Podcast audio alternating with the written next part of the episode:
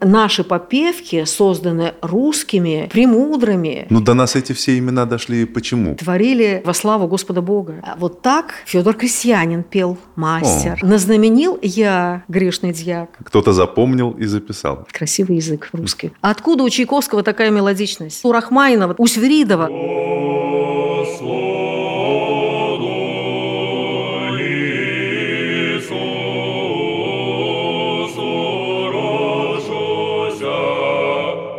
Здравствуйте, дорогие друзья! Это проект «Созвучие времен». В нашей студии доктор искусствоведения, профессор Галина Андреевна Пожидаева. Добрый день. Здравствуйте. И мы продолжаем беседу о певческих школах Московской Руси XVI-XVII веков. Итак, э, в прошлый раз мы говорили о путевом распеве, большом распеве, деместве, да. С э, младшей редакции знаменного распева. О чем сегодня? Сегодня пойдет речь о более позднем периоде. Это все еще Московская Русь, но период уже более поздний, когда э, складываются такие характерные особенности двух крупнейших школ Руси, Новгородской и Московской, и когда мы уже можем говорить об авторском творчестве, то есть это поздний период Средневековья. А, конечно, русское Средневековье, оно очень сильно отличалось от западноевропейского, как мы знаем. И вот эти отличия во многом а, были обусловлены ортодоксальностью православия угу. и как бы более строгими канонами. Потому что 16-17 века в Европе 16 это Возрождение, 17 уже барокко. А у нас, как писал Дмитрий Сергеевич Лихачев, предвозрождение и возрождение не состоялись. Не, средневековье не перешло в, э, даже в предвозрождение и возрождение. Почему? Потому что очень сильны были условия православия. Угу. И они как бы не позволяли вольностей в отношении светского искусства.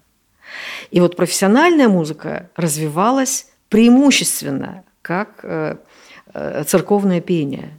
То есть, по сути, у нас светское искусство возникло несколько позже? Конечно. Не только несколько, а при Алексее Михайловиче фактически. И потом при Петре Первом. Это на сколько веков? Развелось. Ну, Алексей Михайлович, это вторая половина 17 века. Ну да, но я имею в виду, на сколько веков позже, чем в Европе, Чем допустим? в Европе? Ну, в Европе Возрождение с 15 века, светская музыка с 15 века. Угу. Там предвозрождение 14 век, а у нас это лет на глубокое, 300. Да, глубокое средневековье. Угу. Ну, 250, так. Угу. 300. Э, ну, 250 все-таки. Угу. Да. Угу. Вот. И, конечно же, э, вот эти строгости русской жизни, угу.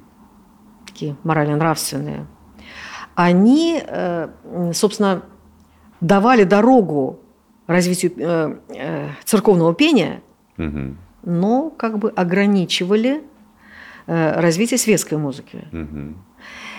И вот не случайно же у нас появились уже с конца 15 века духовные стихи, угу. как бы на, на грани светской и духовной музыки. Угу. Но все-таки там были духовные не только тексты, а духовные сюжеты из священного писания. Их пели в определенные периоды времени, вне храма, это уже как бы элемент светской угу. музыки, но сюжеты были духовные. Ну, то есть все равно э, получается, что единственный э, вариант проявления себя профессиональному музыканту в тот период это было так или иначе связанное с духовной тематикой, с церковной тематикой. Да, именно Музыка. так, совершенно угу. верно, именно так. А, вот.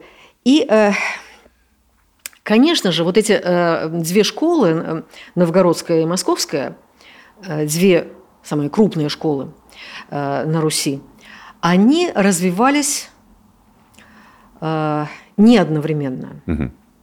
Новгородская как мы уже в прошлый раз уточняли, что она с эпохи Киевской Руси существовала, центр э, культуры в Новгороде, э, вполне естественно. Угу. И вот э, в XVI веке, конечно же, Новгород продолжал свои ранние традиции. И вот поскольку татары там э, не нанесли такого урона, э, как Центральной Руси, Южной э, Руси, то э, в Новгороде были сохранены древние истоки и были сохранены древние э, традиции знаменного пения, и э, на их основе уже возникали вот и новые распевы.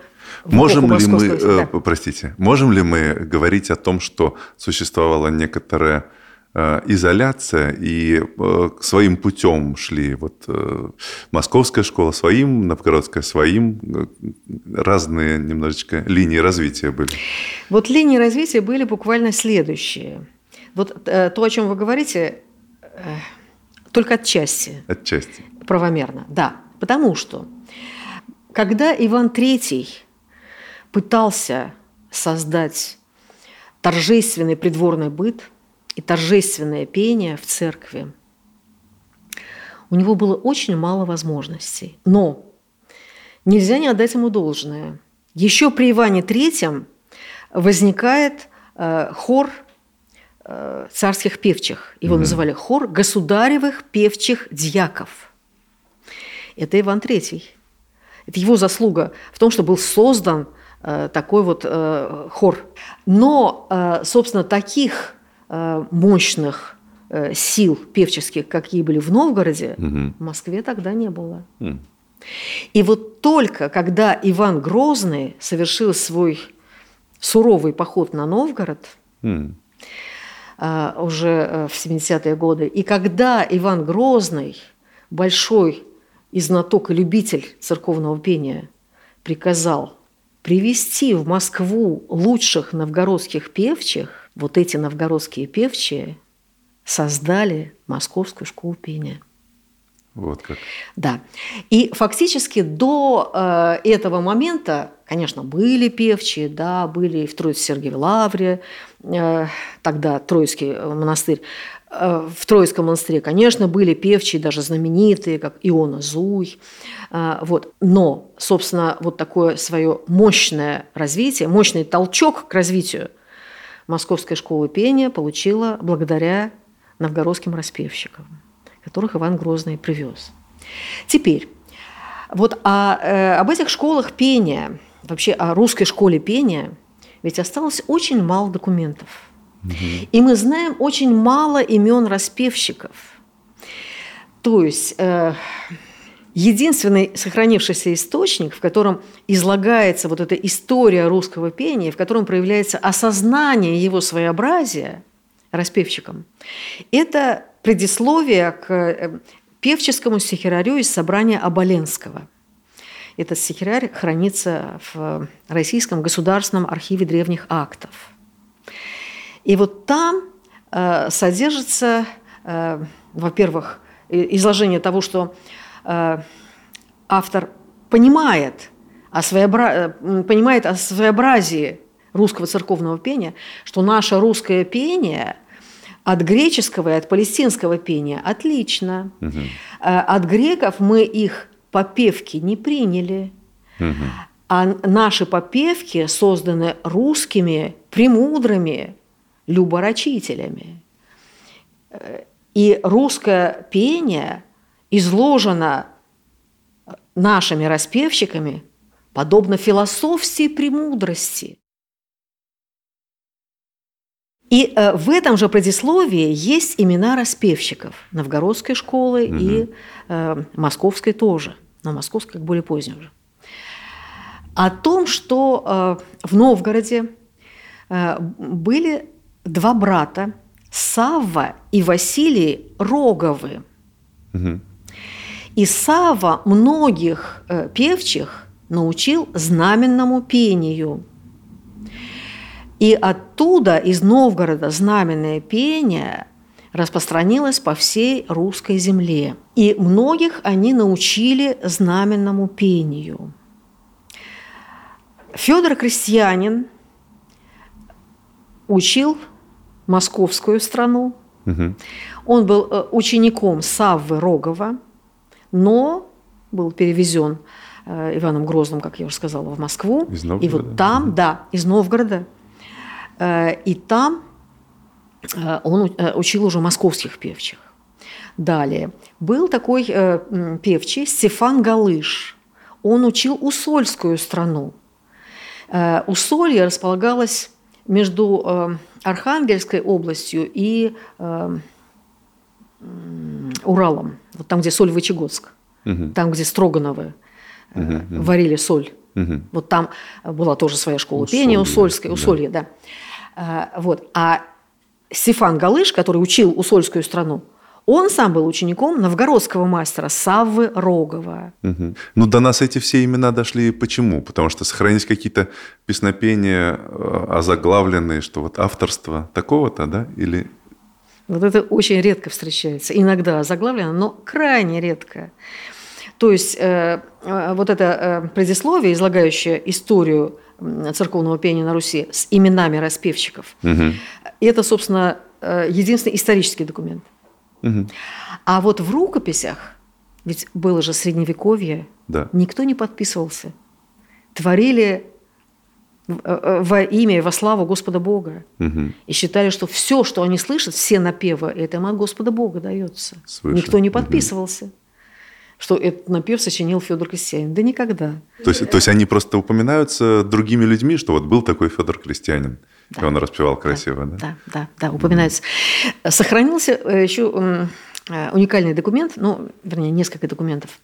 Это черновики государевых певчих зьяков смутного времени, начала 17 века. Угу. Случайно сохранились, потому что когда поляки э, обосновывались в Кремле, это все срочно запаковали, все эти э, их э, черновики певческие, угу. книги, Э, запаковали в ящики, и ящики спрятали в подвал. И случайным образом они сохранились. И вот угу. сейчас они тоже, эти черновики певчих с их оценками э, э, песнопений и распевщиков, они тоже хранятся в архиве древних актов. И что представляют из себя эти черновики? И вот, и вот там, угу. ну, во-первых, интересен творческий процесс, да? да. черновики такие вот свитки длинные, так. где несколько страниц склеены между собой, чтобы все подряд шло, ага. чтобы не надо было листать. И там сохранились их ремарки. А, вот так Федор Крестьянин пел, мастер. О. Да, ага. да. А назнаменил я грешный дьяк, угу. то есть э, записал крюками, да. знаменами. Да, да, да, да, да. А пел Федор Крестьянин. А, вот. И э, сохранились редкие песнопения, ну, например, есть «Задостойник Пасхи», «Светись и светись» о Новой Иерусалиме, который распет Федором Крестьянином. А, и там а, подпись, что так мастер пел в 1600 году. Крестьянин дожил до 607 года, угу. вероятно, потому что после 607 года уже нет упоминания о нем как о реально действующем а, музыканте-распевщике. Угу. Вот. И э, вот в этих черновиках певческих угу. есть некоторые оценки. Вот Федора Крестьянина они иначе не называют, кроме как мастер. Угу. Так мастер пел, а я назнаменил. То есть это означает, что Федор Крестьянин на каком-то богослужении спел, кто-то запомнил и записал. Такой процесс. Не совсем, потому что это песнопение с одного раза не запомнишь. Ну, да, Значит, его разучивали с певчими. Но известно было, что это напев Федора Крестьянина. Угу. Федор Крестьянин, вот как Савва Рогов в Новгороде учил своих певчик при соборе Святой Софии Новгородской, угу. так Федор Крестьянин учил московских певчих. Угу. Угу. Хор государевых певчих Зьяков существовал. И вот известно, что Федор Крестьянин э, обучал этих певчих. Ну, по сути, был руководителем хора. Да. Угу. Но вообще Федор Крестьянин был очень такой разносторонней личностью, mm-hmm. великой личностью, его можно сопоставить с Андреем Рублевым э, с, полной, с полным основанием mm-hmm. и с полной смелостью. Потому что, э, во-первых, он был священником. Когда он приехал в Москву, он уже был рукоположен mm-hmm. в священнике. Далее, он был гениальным распевщиком. То есть роль Федора Крестьянина в создании большого распева – недооценить невозможно. Именно благодаря Федору Крестьянину вот этот большой распев, как пространная редакция Знаменова, он вышел вот на э, э, эти высоты, которых он достиг в своем развитии. Именно благодаря Федору Крестьянину. Хотя вот в этом предисловии к стихирарю угу. упоминается некий дьяк из Твери, зело мудр и благоговеен. Красивый язык Мгм. русский. И вот он, дескать, распел стихиры евангельские. Это 11 стихир, которые поют в субботу на вечерней службе в торжественный момент. А, Дьяк Истовери действительно создал э, свой вариант распева этих стихир. Федор Крестьянин э, этот распев развил и э, записал более подробно. Вот э, заслуга Федора Крестьянина еще и как музыкального теоретика заключается в том, что он при нем была введена подробная запись вот этих пространных протяженных распевов, которые раньше во многом существовали в устной практике, в устной традиции. И только так вот условными знаками записывали, а подробно не расписывали. Э, Ну, то есть, например, название сочин... э, стихотворения какого-нибудь мы знаем, памятник, а само стихотворение не написано. И мы знаем, я памятник себе да. воздвиг нерукотворный. А, Вот такого рода была запись, она называлась «тайно замкненной записью» Да. тайно сокровенной записью, условными знаками. Э, И э, сами напевы распевщики хранили в памяти. А вот Федор Крестьянин стал записывать подробно, э, как э, тогда говорили, дробным знаменем. Мгм. То есть простым, э, простыми знаками, но очень подробно записывал все напевы свои, Так, чтобы каждый мог чтобы просто каждый по мог записи прочитать. Да. точно. Да, да. И вот, понимаете, Федор Крестьянин, конечно, был гениально одарен как мелодист. Просто гениально. То есть напевы редкие, удивительные. И даже дело не в том, что они очень красивые, они очень естественные, они очень органичные. Очень органично текст распевается. Э, И впервые вот эти песнопения Федора Крестьянина, они стали э, э, исполняться вот столь протяженно, столь пространно. И все это было записано. То есть после Федора Крестьянина эта запись осталась. Можно было ее повторить. И уже ориентироваться не на устную традицию, что запомнили певчие, а на запись. Царю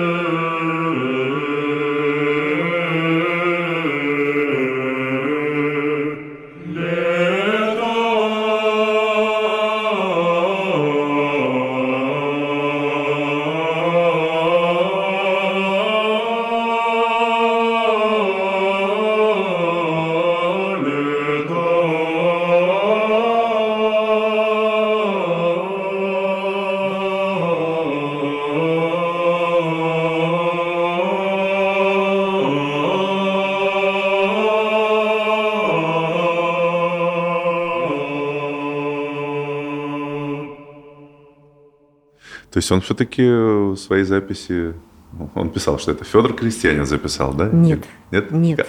А откуда Нет. мы узнали? Как это получилось? Вот понимаете, есть э, такая вещь логика. Значит, Федор Крестьянин обучал э, государевых пев- певчих Да. дьяков. В это время, э, в последние четверти XVI века, э, появляется запись э, дробным знаменем Да. вот этих пространных распевов. Появляются песнопения, которые потом уже в более поздних списках атрибутированы. Перевод крестьянинов М. все-таки есть. Вот Мгм. евангельские стихиры, перевод крестьянинов. Это рукопись середины 17 века. При жизни ничего не подписывали. Вот одно песнопение, э, пасхальный задостойник был подписан. Все. Мгм. А откуда мы можем, э, как мы можем судить, что Федор Крестьянин? По стилю.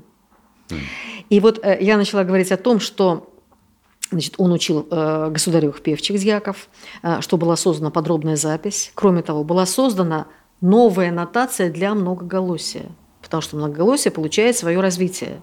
То есть именно он разработал новую нотацию.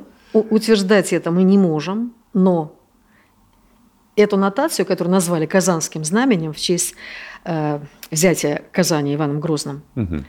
Создавали ученики Федора Крестьянина. Но мог учитель не участвовать в этом? Вряд ли.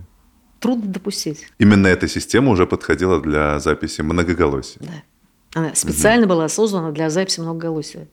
И все это было в то время, когда Иван, э, то есть не Иван, а Федор Крестьянин служил у Ивана Грозного. Вот последняя четверть э, XVI века и начало, самое начало XVII. Да. Понимаете, вот все сходится. Не может быть, чтобы такая крупная личность, как Федор Крестьянин, был в стороне от всего этого. Вот вы там поете что-то, а я бо- богослужение провожу. Он, кстати, э, как священник, он служил в Благовещенском соборе Московского Кремля. Мгм. А Благовещенский собор был домовой церковью русских царей. Мгм. Значит, и русские цари, и семейство их могли у него исповедоваться, причащаться. У Федора Крестьянина. Вот такой интересный момент. Да. Вот так. То есть личность, личность, конечно, потрясающая. И как он успевал все это делать, учил певчих, сочинял новые напевы, э, конечно же, участвовал в совершенствовании музыкальной письменности, в развитии музыкальной письменности. Конечно, все это было. То есть и э, священник, и гениальный распевщик, и музыкальный теоретик. Ну и до нас э, большое количество дошло его Сочинений? наследия, да. Вы знаете, во-первых, не все атрибутировано. Мгм. Атрибутированы только вот евангельские стихиры в позднем списке 17 века. Это 11 э, стихир Мгм. Большого распева. Еще атрибутировано э, песнопение «Светись, светися», деместный задостойник на Пасху. Подписано, значит, 12. Еще э, несколько песнопений э, знаменных, ирмасы некоторые, э, но коротенькие. И э, несколько песнопений, а именно догматики на 8 глазов, Мгм. мною лично атрибутированы как песнопение Федора Крестьянина. М. По То есть- стилю. То есть это результат исследований лично вас. Результат, да. Э, Почему? Потому что в евангельских стихирах, которые атрибутированы Федору Крестьянину, есть э, такие попевки и такие музыкальные обороты, которые ни у кого больше не встречаются, только у него. Понимаете, как вот у Рублева Андрея Преподобного э, были свои принципы композиции особые, Мгм. на основании которых музыковед, э, искусствоведы атрибутируют, что это произведение Андрея Рублева. Э, Хотя вы- оно могло быть не подписано тоже. Конечно, конечно. Э, Точно так же атрибутируют, э, э, допустим, э, иконопись э, школ отдельно, Мгм. там Новгородская, Псковская или там Тверская школа. Ну, они отличаются по колориту, по композиции. Так вот, э, произведение Федора Крестьянина, его напевы в соединении с текстом, то, как он распевал текст, они тоже обладают своими композиционными особенностями и особенностями своих музыкальных э, э, попевок, структур более крупных, чем попевки. Понимаете, творчество в то время, оно не могло быть абсолютно новым. Мгм. Ведь Рублев, он же творил на основании канонов. Конечно. Да. И каноны видны в его э, э, иконах, несомненно.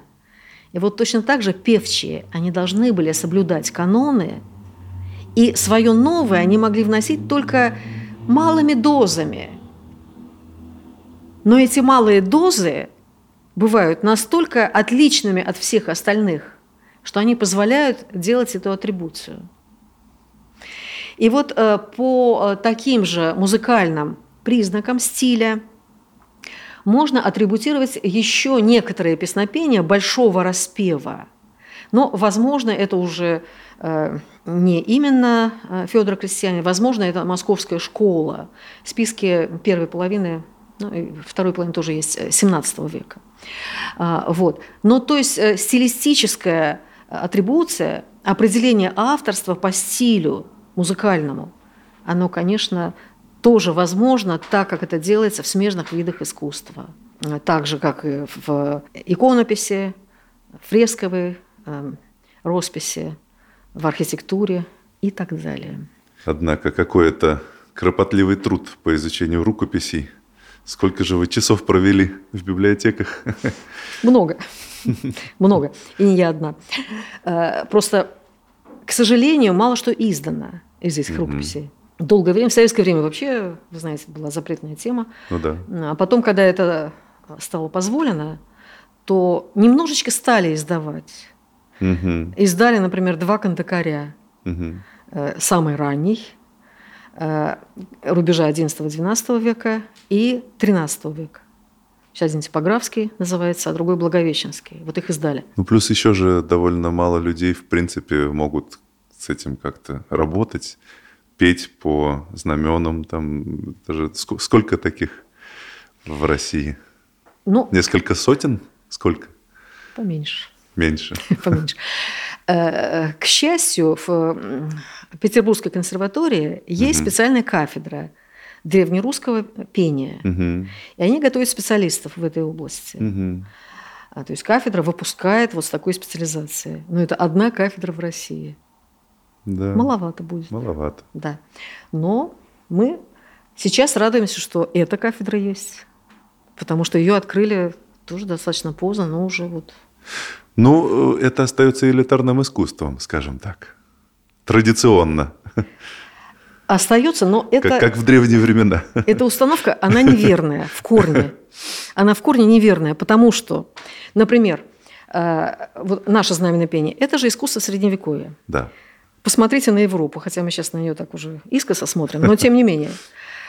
Э, В Европе насколько они себя уважают, как они изучают григорианское пение. Ну, да. Да, сколько у них ансамблей старинной музыки, которые поют эту григорианику. Не, ну, у нас ансамбли тоже есть, но они поют по расшифровкам нотным. А так вот, чтобы... Дело не в этом. Дело в отношении. Понимаете, свою культуру надо ценить Безусловно. и уважать. И надо ценить, что у нас были такие гениальные распевщики, как Федор Крестьянин и другие тоже, вот, э, которых я еще не назвала, но они были. Понимаете, Федор Крестьянин как вершина, он не мог на пустом месте возникнуть, вырасти. Было подножие огромное, понимаете? Мгм. А мы его изучаем только вот в постсоветское время уже начали изучать. Есть большие перспективы. Будем надеяться. Да. Будем надеяться. Э, Просто ведь дело не в том, как это записано, крюками или нотами, или как еще. Конечно, крюки, они там несли свою информацию, это понятно. Но важно, чтобы эта музыка была в э, культурном обороте. Потому что это наши истоки, это наше прошлое, которое у нас в генах записано. А Откуда у Чайковского такая мелодичность? Откуда у Рахманинова такая мелодичность? У Свиридова откуда такой эпический мощный размах? Откуда? Это же все записано в нашей памяти. Вот будем надеяться, что наш проект все-таки как-то поможет двигаться в этом направлении, в направлении уважения к своей культуре, изучении ее более глубокому. Вот, ну, Хотелось бы на это Хотелось бы, надеяться. хотелось бы на это Хотелось бы, потому что это наши истоки, это наши корни. Без корней древо сохнет. Корни должны питать древо. Вот наша культура, огромное древо, могучее древо русской культуры, оно должно питаться, начиная вот от тех глубоких корней. истоки, Не нужно, только от фольклора. истоки нужно знать, безусловно. Знать, и надо, чтобы они были в культурном обороте. Потому что э, э, в этом наша сила. Мы должны понимать, откуда мы пришли, Да? и, может быть, тогда будем понимать, куда идти. Хотелось бы очень на это надеяться. Да. Но э, так, давайте все-таки договорим про московскую школу. Московская школа заложила вот такие несравненные основы русской культуры, которые вот даже в современности они отзываются, аукаются. Потому что э, э, большой распев, который Федор Крестьянин создал, э, он остался в практике московской. Были созданы в большом распеве на основе пути, на основе демества. Даже был Опекаловский большой распев монастырский. Угу. Это был такой Опекал-Вознесенский монастырь в Тверской губернии. И там подвязался очень талантливый распевщик, имени которого мы не знаем, к сожалению. Угу. Но у него были вот такие вот гениальные, три песнопения осталось, эм, все большого распева. А, вот, э, конечно, талантище просто невероятное. Но знаем только три песнопения. Остальные, может быть, они и есть, но не атрибутированы. Угу. Вот. Теперь, кроме Федора Крестьянина, конечно же, были другие эм, распевщики, продолжатели его дела. Э, были даже и современники поначалу. Ну, была такая, например, интересная личность Лонгин Шишелов угу. по прозвищу Корова. Голос имел паче человеческого естества. Вон почему корова. Голос, да, голос имел паче человеческого естества, угу. гремящий вельми. Потрясающе. И э, он мог распеть на один текст угу.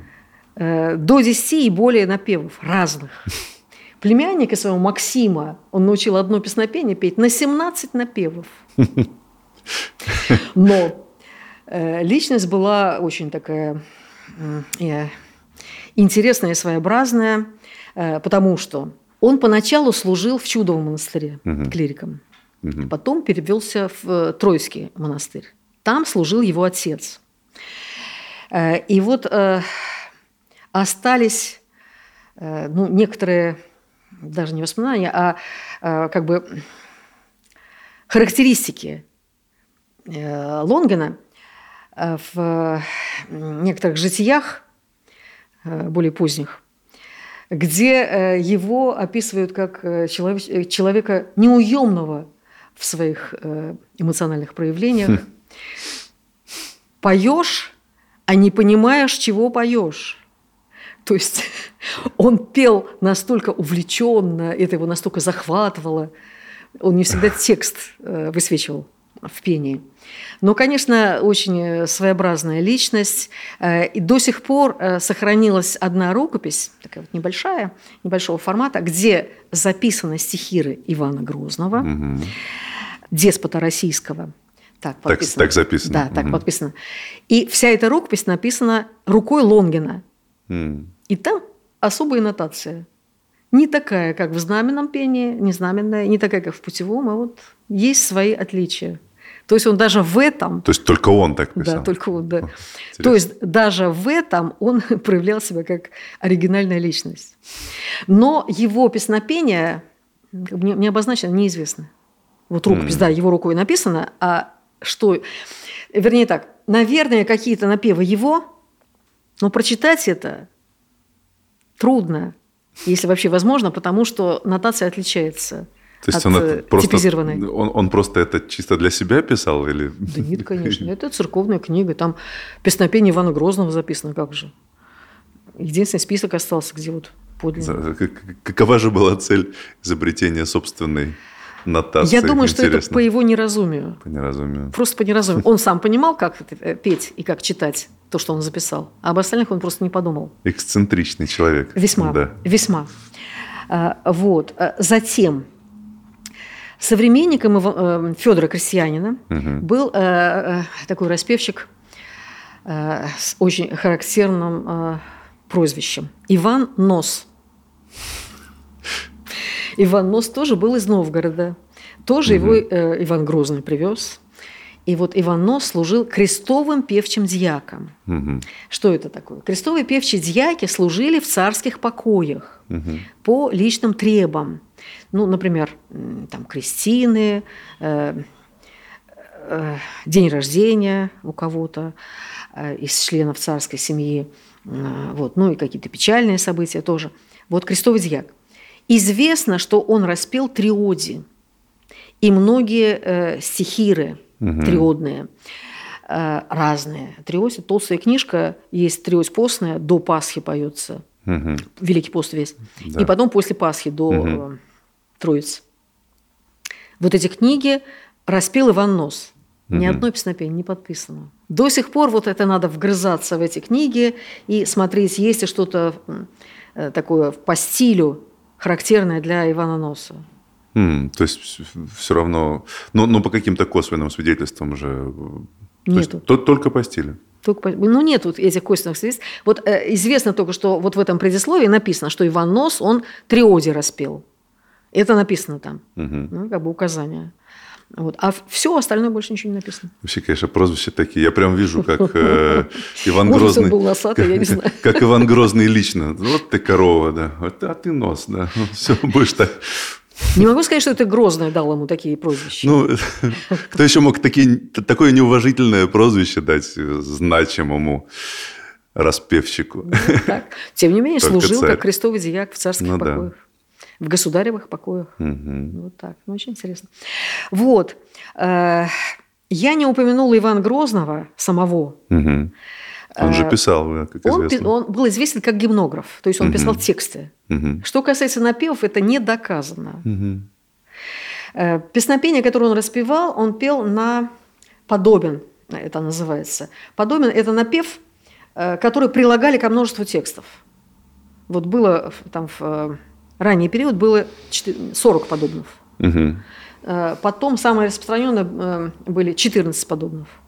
И Мгм. вот многие тексты могли петь э, На на, подобные. эти напевы. Да, Мгм. на эти напевы. Тексты разные, ну, как подтекстовка. Вот на, у нас куплеты на один э, мотив. Ну, да, это в песне. Традиция, в принципе, существует по Да, сей день. Ну, только, да, да, да. правда, гораздо меньше сейчас этих подобных. Ну, в общем, парочка Ну, известных, да. Конечно, да. да, конечно. Это древнее предание сохраняется в современной Да. церкви. Мгм. Это приятно. Ну вот, э, то есть э, был ли Иван э, Грозный сочинителем напевов, Мгм. по сей день не доказано. Мгм. Вот потому что как бы оригинальных напевов его ну, как бы не сохранилось. Вот то, что подписано творение Ивана Грозного, это наподобен, распето тексты его, А, это доказано. А, Вот, то есть, э, как э, человек, наделенный литературным даром и большой любитель церковного пения, э, конечно, он э, знал все эти подобные, он знал стиль церковного пения, он знал напевы, потому что он же пел со своими певчими, с государевыми певчими дьяками, он же сам пел. Мгм. остались документальные свидетельства, что он пел с ними на службах, вместе с ними пел. Э, Вот. И э, он часто брал их с собой в поездки. Одну станицу, например, это 4-5 человек. Вот не весь хор, там, около Мгм. 30 человек, а э, 4-5 человек брал с собой в поездки.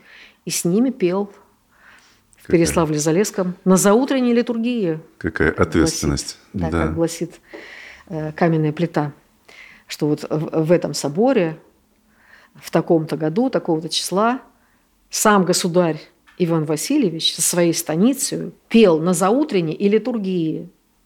Вот так. До сих пор эта плита есть. Потрясающе. В Переславле-Залесском. Что ж, на этом нам, к сожалению, приходится закончить сегодняшнюю беседу. Спасибо вам огромное. С невероятным удовольствием каждый раз слушаю ваши рассказы. Спасибо большое, Галина Андреевна. Благодарю. А, До новых встреч. Ждите наших следующих выпусков. Будут скоро. Всего доброго. Всего доброго, до свидания.